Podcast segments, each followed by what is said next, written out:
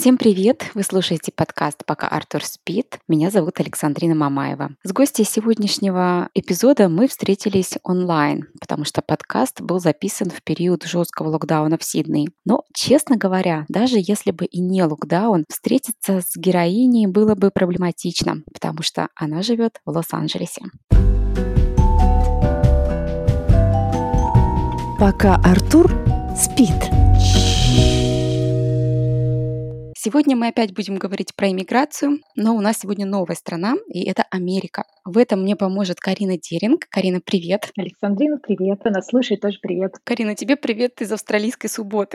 А, а я еще в пятницу, знаешь, у нас пока будни, а все спокойно. Как там суббота? Да, тоже все тихо, тихо, мирно солнышко светит. Вот ты знаешь, когда я читала твой инстаграм, то у меня было ощущение, что ты поехала за мечтой, вот в Америку за мечтой. Но после того, как я посмотрела ваш блог, мне вообще показалось, что ты просто не могла не поехать. Какое из этих вот ощущений от блога в инстаграме, от блога на ютубе правдивое? Сто процентов я поехала сюда за мечтой. Если бы я не поехала, я бы просто, наверное, предала эти мечты. И как ты правильно говоришь, что я бы тогда не была собой, не нашла бы себя. Я думаю, что во влоге все-таки там не только моя история, история еще Вовы, да, моего мужа, поэтому она так немножко смешивается, плюс мы туда приплетаем еще историю Яна. Мне кажется, в этой истории больше то, как бы просто поехали попробовать. Там пока не раскрыта тема моей мечты еще, но для меня сто процентов это путешествие, оно имеет такую огромную цель, к которой я иду каждый день и уже достаточно долго, практически три года. А цель периодически от меня отдаляется. Пока я ее не достигну, эта страница вообще не закроется, потому что ну, мы как бы не говорим, что мы переехали да, в Штаты. Мы поехали сюда пожить, попробовать. Ты знаешь, ты говоришь попробовать, потому что мы с мужем тоже уезжали попробовать. Но это попробовать как-то так плавно сначала мы попробуем год, попробуем два, а потом мы вообще перестали это слово попробовать употреблять, потому что мы вдруг оказались, что мы переехали и мы уехали. А у тебя есть какие-то сроки, вот когда это слово попробовать перестанет? Ну, то есть вы скажете, все, мы попробовали, мы возвращаемся, или все, мы попробовали, мы живем? Наверное, такое происходит э, из-за того, что ты можешь сравнить, да, как ты себя ощущаешь в этой стране или в той, как ты здесь э, можешь самореализоваться. Пока редко встает вопрос о том, что когда это может закончиться, потому что, ну, для нас путешествие, несмотря на то, что оно три года уже идет, оно как будто все еще на какой-то начальной стадии. Мы каждый год открываем для себя что-то новое, интересное, и это новое, как правило, говорит нам, что, блин, ребят, ну, куда вы дальше поедете? Это вообще большой вопрос, где вы еще можете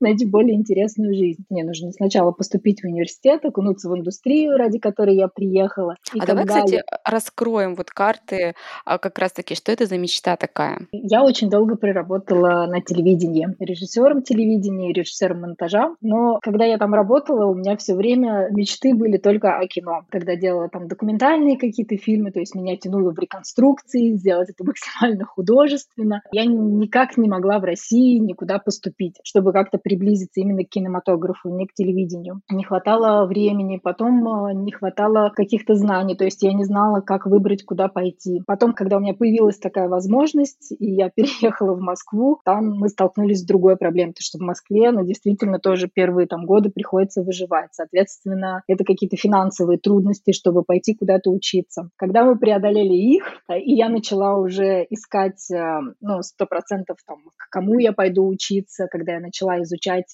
там смотреть их работы, я столкнулась с тем, что я не хочу делать то же самое. Для меня это, ну, мне показалось, что это не тот уровень, который, о котором я мечтала. Я впала в такую тяжелую депрессию из-за этого, и здесь вот Вова, мой муж, он сказал, нужно ехать туда, где делают так, как тебе нравится. Я говорю, мне нравится Голливуд. Он такой, ну, значит, едем в Голливуд. Я такая посмеялась, говорю, как, конечно, нет, это невозможно, это очень сложно, это сложнее, чем а, пойти в, там, учиться где-то в Москве. Но на деле оказалось, что все возможно. Какие предоставляет возможности в плане киноиндустрии, обучению здесь Америка, это просто вообще колоссально здесь. Выбирая и не выбирая, я приехала там, планировала пойти в один университет, потом в итоге собираюсь сейчас поступать в другой университет. Как только закончится пандемия, я надеюсь, что я уже доберусь и прикоснусь уже вот сам к этой индустрии и пойму, как это все работает не только там понаслышке или там читая и общаясь с какими-то людьми, а когда уже посмотрю. Когда я в ней поработаю, да, мне кажется, тогда станет понятно, а хотим мы здесь остаться, либо хотим попробовать что-то другое, либо набраться опыта и вернуться в свою страну, либо поехать, возможно, там посмотреть другую школу, Европу. Что ты уже сделала для этого? Как обывателю это кажется, что есть вот какие-то там звезды, да, каким-то образом они там оказались, и вот они вот там все снимают, а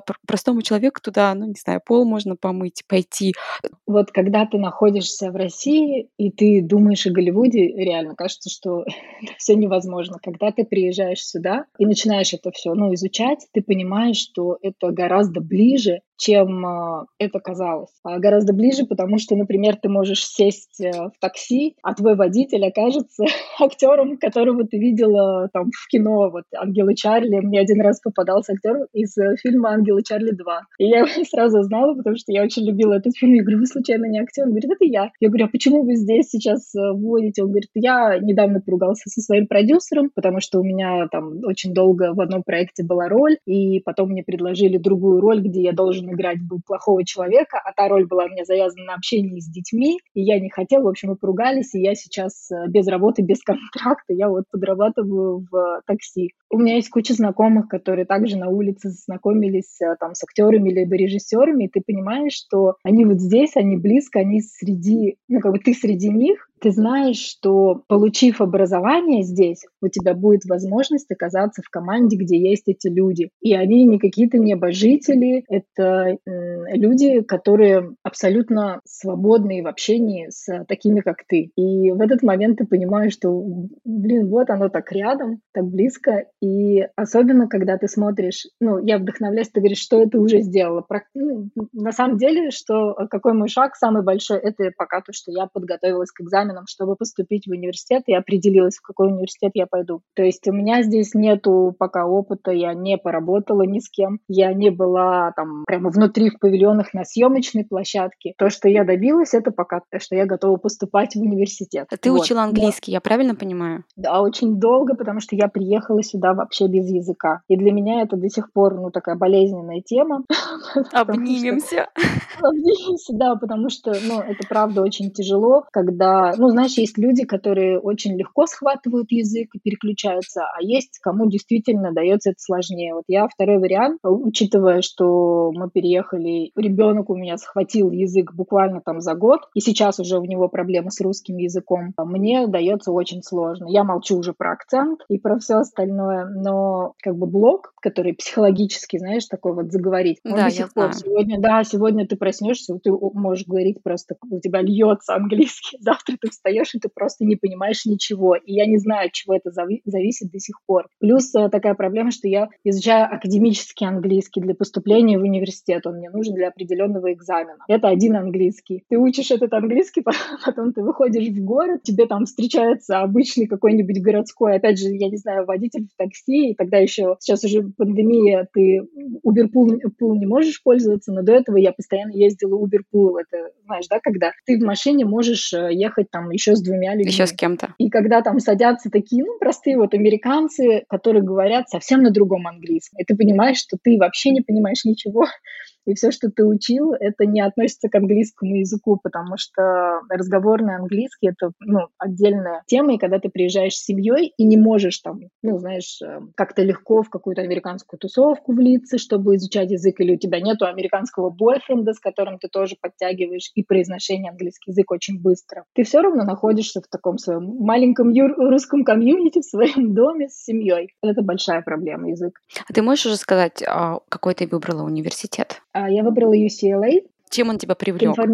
Изначально я хотела пойти, если нас слушатели, может быть, знают, в России это достаточно раскрученная штука, Нью-Йорк Film Academy. Школа, которая также обучает киноиндустрии, но, как оказалось, потому что я поучилась там в языковой школе, у меня была возможность пообщаться там со студентами, даже где-то поволонтерить чуть-чуть на съемках, Я поняла, что это ну, больше такая распиаренная штука для приезжих студентов, и с таким образованием классно возвращаться в Россию. Пообщалась с людьми, мне сказали, что ты должна пойти в университет, образование которого ценится в этом городе, после которого ты можешь прийти э, куда-то устраиваться на работу, и ну, тебя как бы там не посмеются, что скажут, ой, ничего не умею. Вот, и мне посоветовали UCLA, потому что это уже калифорнийский университет, туда требуется ну, такое сложное поступление. Мне очень нравится то, что после того, как я получу там образование, мне будет год даваться разрешение на работу здесь, и университет обязательно помогает э, устроиться здесь тебе на работу. То есть они помогают э,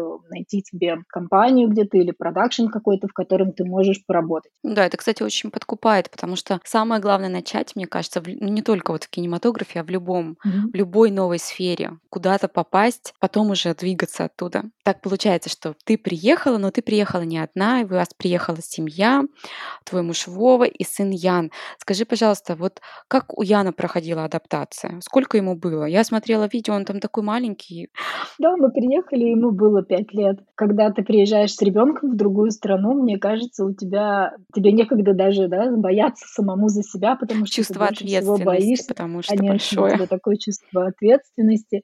Первое, что меня поразило, мы приехали на третий день после нашего приезда, Ян уже пошел в сад. И он пошел не в какой-то сад а, там с русскоговорящими воспитателями, мы отправили, какой был рядом с домом, это был обычный американский сад. И мы ребенка, который, ну, не говорит, естественно, на английском, у которого еще по времени даже адаптация толком не прошла, мы его сразу туда сдали на, на целый день. Ну, потому что у нас не было выбора, нам нужно было максимально все делать быстро. А у нас здесь не было никого, поэтому мы ну, самостоятельно действовали. У нас просто ну, не было там выбора э, отдавать на два часа или на три, у нас просто все, ты приходишь, и ты понимаешь, что никак больше не может быть. И я помню, что я очень переживала, что меня поразило после первого дня, когда я забрала Яна. Он был такой довольный, не хотел уходить. Я смотрела, как проходила его адаптация. Через две недели он молчал, при этом он играл с детьми. Дети не обращали внимания на то, что он молчит, они все равно продолжали играть. Через две недели он начал говорить предложениями уже, ну, такими маленькими, не, понятно, что не какие-то там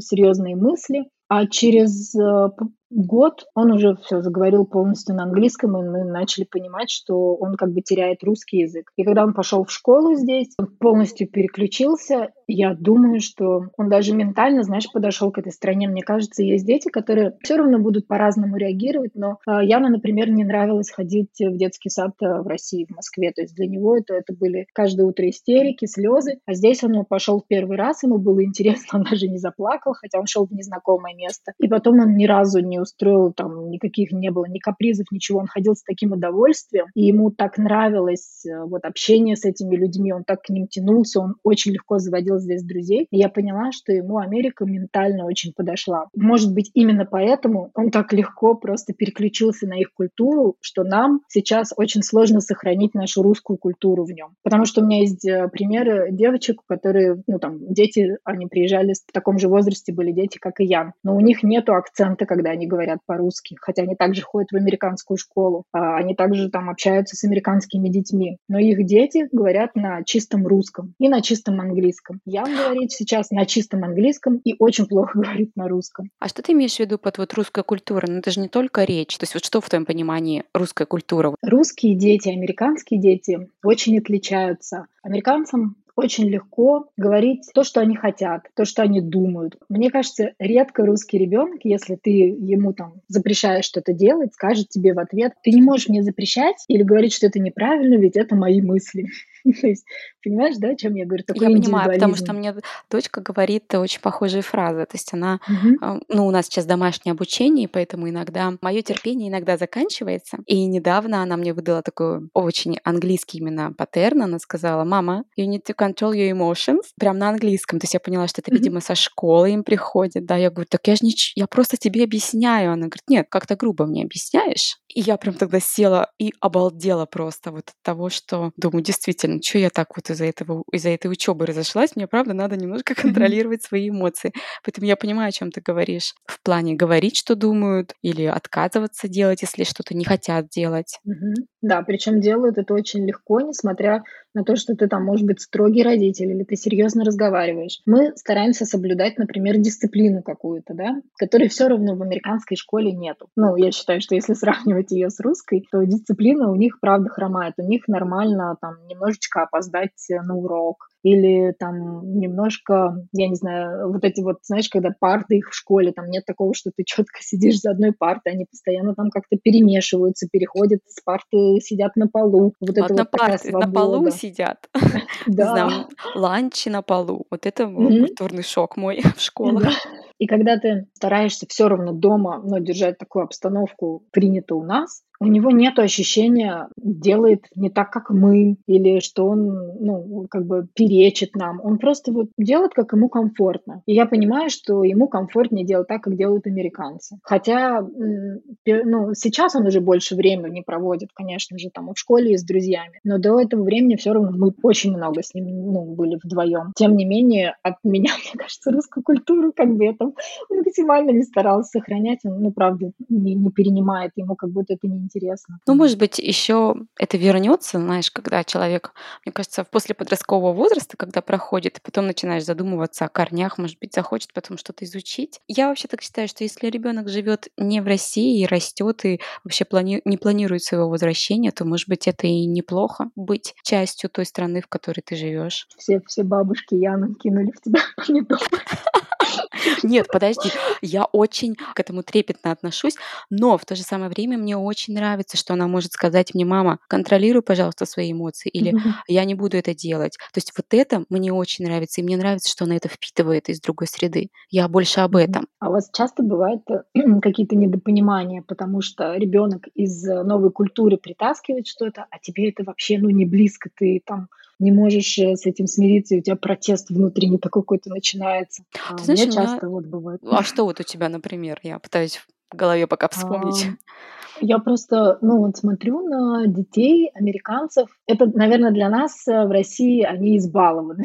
Ну, мы бы такое слово сказали. Я понимаю, что у них за счет того, что здесь практически каждый может себе позволить все, что угодно, детям очень легко достаются а, подарки, вещи. Вот он прямо захотел, именно сейчас зашел себе на Amazon, попросил это купить, и ему родители это заказали, потому что, ну, это здесь недорого, это все очень легко доступно, и тебе завтра прямо придет. И из-за этого я вижу, что дети, они как будто бы перенасыщены вот этим, что им все легко достается, и у них мало радости от чего-то простого. Знаешь, Карин, мне кажется, это не только, это глобально.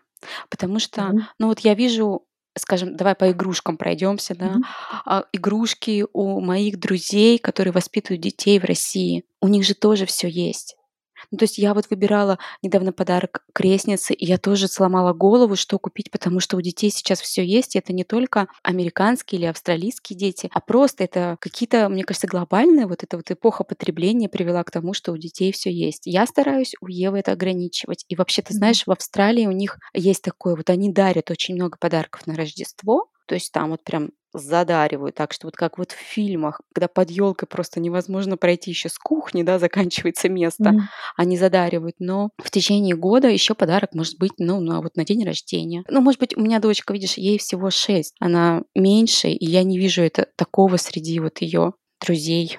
То есть есть вот это вот что, там я захотела какую-то, она захотела какую-то куколку, мы ее купили, да, но я все, я стараюсь ограничивать, чтобы как раз-таки было, было о чем помечтать, вот если так Мгм. сказать. Мы тоже стараемся ограничивать, но я замечала какие-то фразы, которые явно были при- принесены из американского двора. Типа, ну, это же на Амазоне всего стоит э, там 15 долларов. И я такая, так, стоп.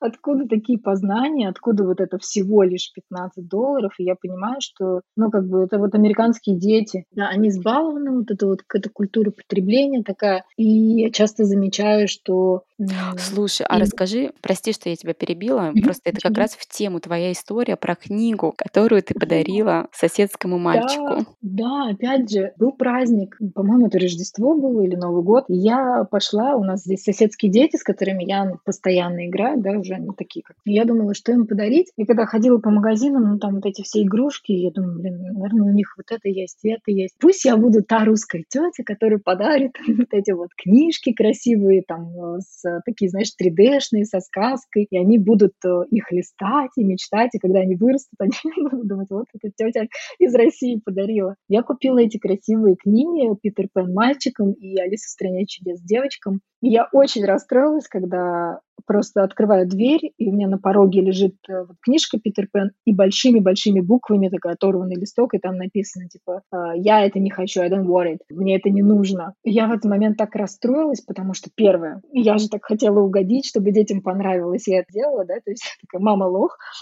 вот. Второе, непонятно, как можно было взять подарок, написать такими большими буквами и принести. Третье, знают ли его родители, что он так сделал. И И если как они обидно, знают, если знают. Да, и как и, и- и если они знают, то они знают, что вот эти буквы написал, большими принес мне и положил, потому что записка, мне кажется, и даже сделает поступок более некрасивым для меня. Ну, то есть, если бы он просто пришел и сказал, вы знаете, мне не нужна эта книжка, чтобы она у меня там не лежала, не э, захламляла мою комнату, можете ее передарить кому-нибудь. Это, э, мне кажется, одна бы была ситуация. А когда вот эта вот дерзкая записка, знаешь, я это не хочу, ну, у меня был А ты вообще просто обсудила это с. Яном? Ты сказала ему, что вот смотри, так поступать плохо, или как-то вот как-то эта ситуация ты с ним проговорила? Слава богу, что Ян понял, что это ну, нехорошо. То есть он сам удивился, и он видел мою реакцию, и мы с ним это обсуждали. Он говорил, я заберу себе эту книжку, мне она нравится. Слава богу, То есть все-таки, если бабушки слушают, не все потеряно, не все. Да,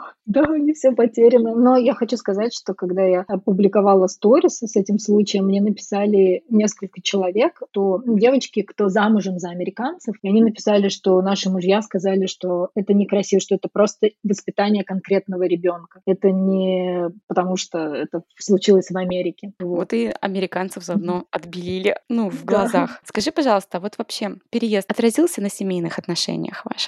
У нас э, он отразился в лучшую сторону, потому что И я это думаю, первая история в моем подкасте с таким заявлением. Ну, я хочу, чтобы люди понимали, наверное, не потому, что мы переехали, а потому что нам не, нам было очень тяжело там, где мы жили. Мы до этого прожили а, практически три года в Москве, и вот все-таки есть понятие «не твой город». И это вот как раз э, для нас оказалась Москва. Как для семьи нам было очень тяжело, потому что я, во-первых, не виделась практически со своим ребенком, у нас практически не было выходных, и у нас даже с Вовой уже такой назревал конфликт, потому что, ну, бывали случаи, когда я ради работы бросала вообще все и не могла там примчаться домой в нужную минуту, или когда там у Яна поднялась 39,9 температура, я не могу поднять трубку даже, я там какие-то сообщения пишу, что там сделай то-то, то-то, очень тряс, я пока в ближайшие там часы не могу приехать домой. Это изматывало очень сильно, это нас отдаляло, мы не могли заниматься там всей семьей любимыми делами, и когда мы приехали сюда, понятно, что здесь э, приходилось очень много работать над собой, шуршать везде, искать, бегать, ну, как бы первые, особенно два года, ты вообще, ну, там, практически не спишь. Тем не менее, местная вот культура семейного отдыха, когда у тебя есть выходные, когда ты можешь просто, даже если у тебя нет денег, выйти из дома, сделать три шага и сесть в парке на траву, просто разложить какой-то пикник с сэндвичами, которые ты только что сам приготовил, побыть со своей семьей, это оказалось вообще, это самым главным оказалось. И мне кажется, за счет того, что у нас были такие моменты, когда нам нужно было быть в команде, не разругаться, распределить какие-то роли, потому что это тоже важно, чтобы все понимали, что мы приезжаем сюда вместе. Это большой труд, мы должны работать в команде. У нас нет времени сейчас ругаться, лениться, там, капризничать или еще что-то. Это тоже очень сплочает. И я думаю, что вот весь этот переезд, он настолько, правда, превратил в настоящую такую семью, знаешь, когда мы любим вместе отдыхать, что-то делать. В Москве такого не было. Очень позитивный пример, потому что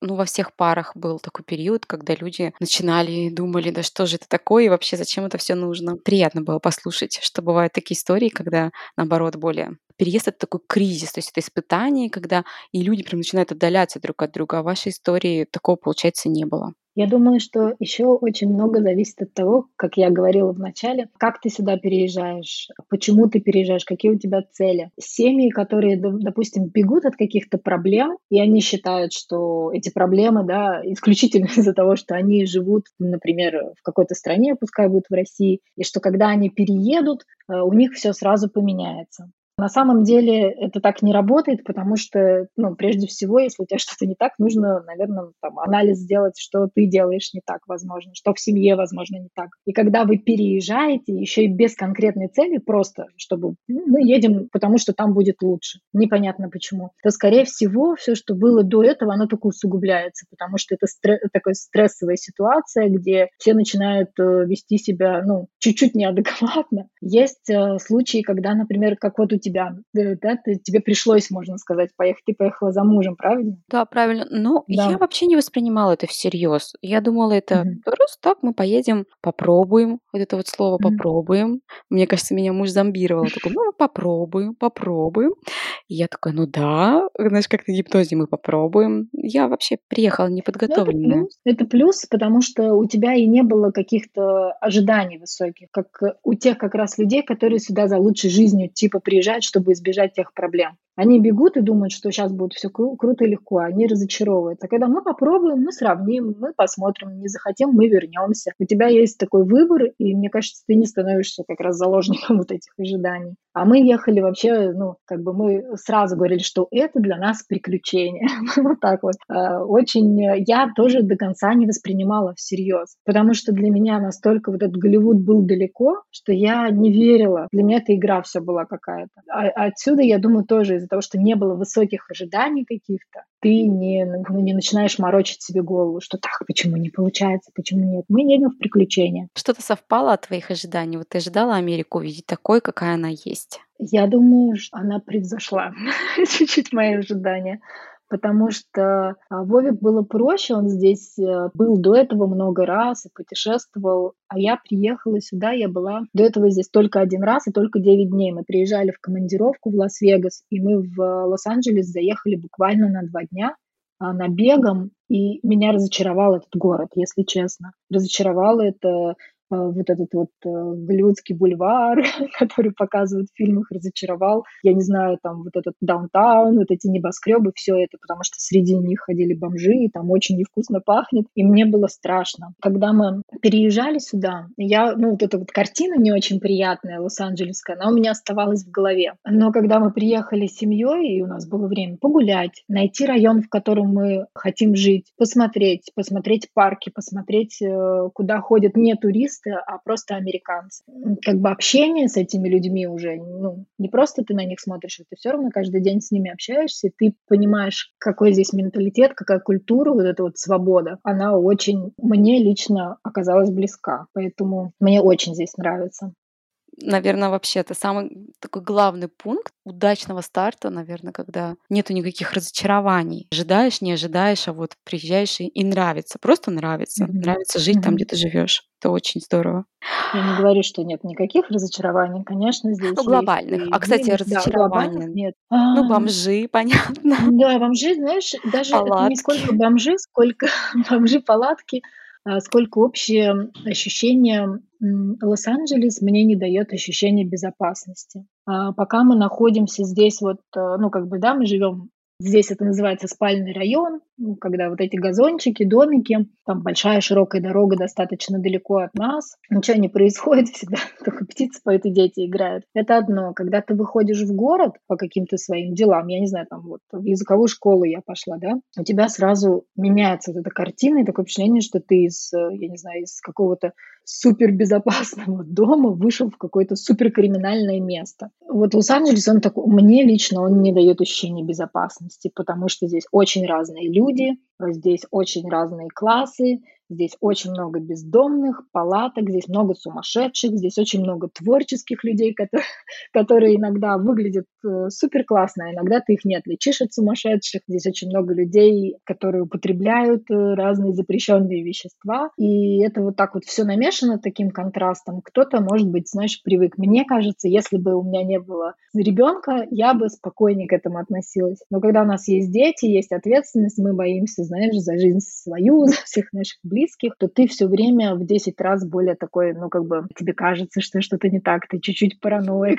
Вот это меня очень разочаровало. Я в городе одна находиться вообще не люблю. Не то, что никогда не думала, что такое может быть в Америке, потому что мне кажется, что Америка такая безопасность, да, вот в первую очередь. Потому что ты же жила в Москве, это тоже не, не могу сказать, что прям такой безопасный город по ощущениям именно большой тоже. Да, и, и все, кто здесь живут, особенно там в центре города, они настолько не обращают на это внимания. И действительно, может быть, всем этим людям, которые, которых я описала сейчас, им для тебя вообще все равно, они не будут даже смотреть в твою сторону. А, и это больше мои какие-то надумки. Не так, как мы привыкли выглядеть, все равно это, это другое. Ну, другие люди, не такие, как в России. Для нас это новое. Я думаю, что поэтому это меня пугает. А не потому, что здесь, знаешь, на каждом шагу убивают. Конечно, есть кварталы, в которые вообще лучше не появляться. Такие но... кварталы, наверное, есть э, в любой Везде. точке. Хотелось, знаешь, завершить как-то на какой-то позитивной ноте. А мы так прям э, пошли по серьезным урбанистическим проблемам города. Вообще вот глобально, последний вопрос. Ты вот счастлива в Америке? Ты чувствуешь что это вот ощущение каждодневности, что все в целом в порядке? Здесь поняла, что есть места, которые тебе подходят, а есть места, которые тебе не подходят. У меня есть родственница, тетя моя, она интересная такая, она такой глубокий человек, и она мне как-то сказала, ты не думаешь, что это вот ощущение твое не потому, что ты в конкретном месте находишься, а потому что тебя люди вот такие окружают. Вот ты Вову очень любишь, может быть, из-за этого, а, а я понимаю, что нет, что это все и окружало меня и в других городах. У меня все время как будто бы, как бы, как бы счастлива я не была, как бы у меня все хорошо там не было, я не знаю, там в работе или в личной жизни, меня постоянно внутри что-то гложило. Меня как будто все время постоянно куда-то тянуло, мне хотелось куда-то свалить, куда-то убежать, что-то найти, я не понимала, что. И вот это мое путешествие по городам, там, я помню, что жила когда еще в Томске, в Сибири, я там что-то в Турцию ездила, потом я возвращалась, потом я уехала в Астрахань. Э, в Астрахани было как-то получше, но из Астрахани дальше мы дернули в Москву. И вот это вот ощущение на чемоданах, ощущение, что у тебя нет дома, не потому что ты переезжаешь, а просто ты не чувствуешь себя как бы, что ты хочешь пустить в каком-то месте корни. Его не было. Из-за этого у тебя как бы такое настроение нестабильное очень часто, потому что тебя посещают мысли, что ты хочешь каких-то перемен. Но когда я приехала сюда, несмотря что здесь тоже, безусловно, много минусов, но я чувствую вот, что вот отсюда мне не хочется никуда уезжать. Мне хочется, возможно, съездить, что-то посмотреть, но вот как будто я первый раз захотела опустить корни. Это очень клевое ощущение. И я желаю людям, которые борются, возможно, до сих пор, если у них есть какие-то сомнения, они не понимают, чего они ищут. Я просто хочу пожелать им найти свое место. Это очень важно. Да, тут даже я не знаю, что, что можно добавить. Это правда. Когда ты на своем месте, то, то все становится сразу таким простым. Mm-hmm. Хоть и твой путь, конечно, непростой все равно, но тем не менее. Карина, спасибо тебе большое за такой честный, искренний разговор. Я правда очень верю, что все твои цели и мечты исполнятся, и мы обязательно увидим твое имя в титрах очень крутых фильмов. Будем ждать. Надеюсь, ты тогда не откажешь мне в интервью. Конечно, нет. Ты что? Я, ты что, я готовлю. Ты знаешь, здесь э, тоже встречается много сложностей, и э, здесь э, тоже есть проблемы с, например, с общением со своими же людьми, с русскими. И когда у меня что-то случается обидно и грустно, я думаю, когда я достигну своей цели, и меня будут брать интервью, я про всех про вас расскажу, кто мне отказывался помогать, или шел там э, против меня, или говорил мне какие-то неприятные, плохие, обидные вещи. Поэтому, Александрин, да, я тебе про всех расскажу. Ты как-то делилась этим своим рецептом, мне кажется, в Инстаграме. Я теперь тоже, когда вот у меня что-то не получается или опускаются руки или какой-то отзыв, фидбэк, неважно. Я тоже думаю, вот когда я достигну успеха, неважно где, неважно в чем, знаешь, представляешь себе, как будто ты получаешь Оскар, и как бы да. говоришь вот эту вот речь, вот это очень классный рецепт, я его даже всем советую, он правда это помогает. Он правильно, потому что ты э, не начинаешь э, там жаловаться на определенного человека, у тебя есть эта обида, ты ее проговариваешь, но ты как бы перекладываешь в том числе на себя, что вот, понимаешь, да, как бы ответственность на себя вот этой проблемы. Ты не жалуешься на нее. Ты такой, я пойду дальше, когда я все это вот проживу, я потом вот вспомню, кто мне помогал в этой ситуации, а кто нет. Вот. Поэтому в общем, такой тренинг, не злиться да. на людей. Да и мы идем дальше, и до встречи в эфире уже с, с крутыми другими, с новыми, не другими, с новыми результатами, потому что путь действительно у тебя очень сложный, и ты, ты вдохновляешь. Спасибо большое, Карин, за твой большое. разговор.